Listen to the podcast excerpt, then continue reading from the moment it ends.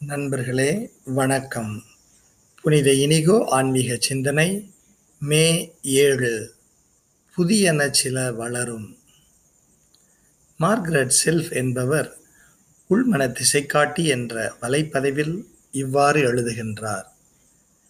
நம்மை கடந்த சிலவற்றோடு அல்லது சிலரோடு தொடர்பு கொண்ட தருணங்களை நினைவு கூறுவோம்.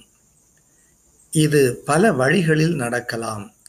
இந்த தொடர்பு இயற்கையோடு கொண்ட ஆழமான நமக்கு அப்பாற்பட்ட உறவாக இருக்கலாம் அல்லது மானிடருடன் இருக்கலாம்.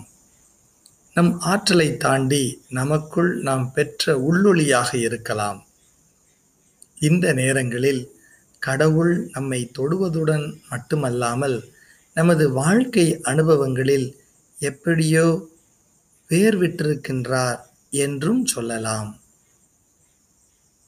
சில புதியன இந்த ஒன்றிப்பிலிருந்து வளரும். கடவுளே தூயதோர் உள்ளத்தை என்னுள்ளே படைத்தருளும்.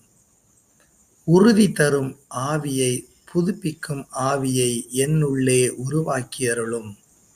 உமது முன்னிலையிலிருந்து என்னை தள்ளிவிடாதேயும். உமது ஆவியை என்னிடமிருந்து எடுத்து விடாதேயும் உமது மீட்பின் மகிழ்ச்சியை மீண்டும் எனக்கு அளித்தருளும்.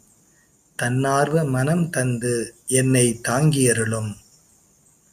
திருப்பாடல் ஐம்பத்தி ஒன்று பத்து பன்னிரண்டு. கடவுளால் நீங்கள் ஆழமாக தொடப்பட்ட நேரத்தை நினைத்து பாருங்கள். அதிலிருந்து புதிதாக எதுவும் வளர்ந்ததா? அந்த நிகழ்வு எப்படி நடந்தது?